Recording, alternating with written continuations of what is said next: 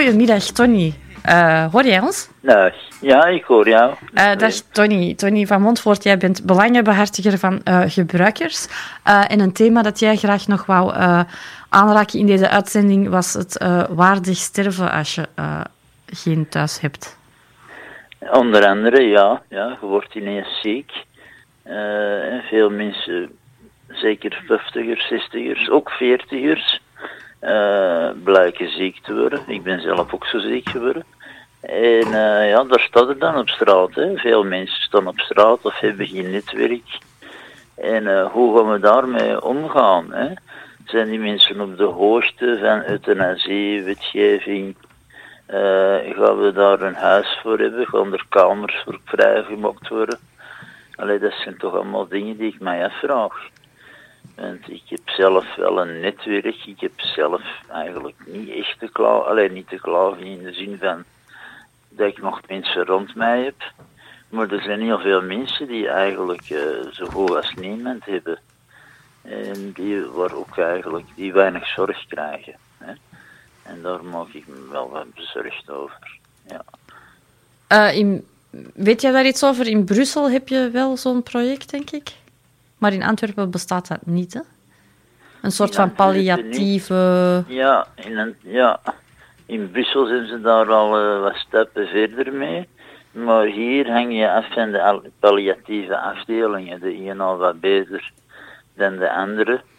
Maar dan is er ook nog, hè, zeker naar gebruikers toe, of ex-gebruikers toe, hebben we dan toch nog hun eigen vragen en uh, hun eigen noden. Hè.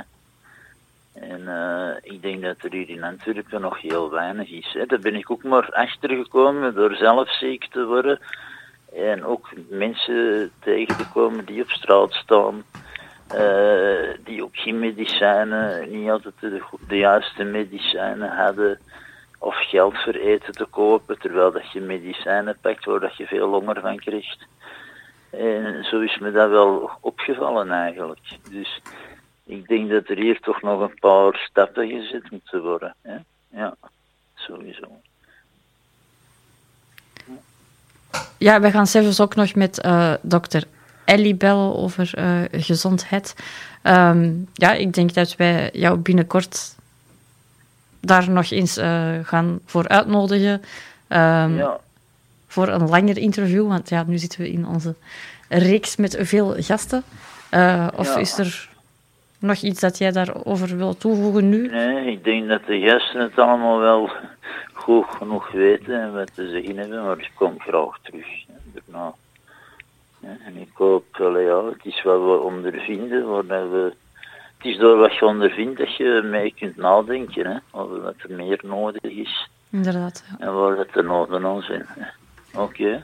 Waar ik zelf nu aan denk, Tom, is bijvoorbeeld de aandacht voor huisdieren. Ik weet dat jij uh, uw hond, dat is uw allergrootste vriend. En voor u is het heel belangrijk dat jij thuis kunt blijven en niet te veel naar het ziekenhuis moet gaan, zodanig dat uw snap ook echt bij u kan blijven en dat die er goed verzorgd wordt.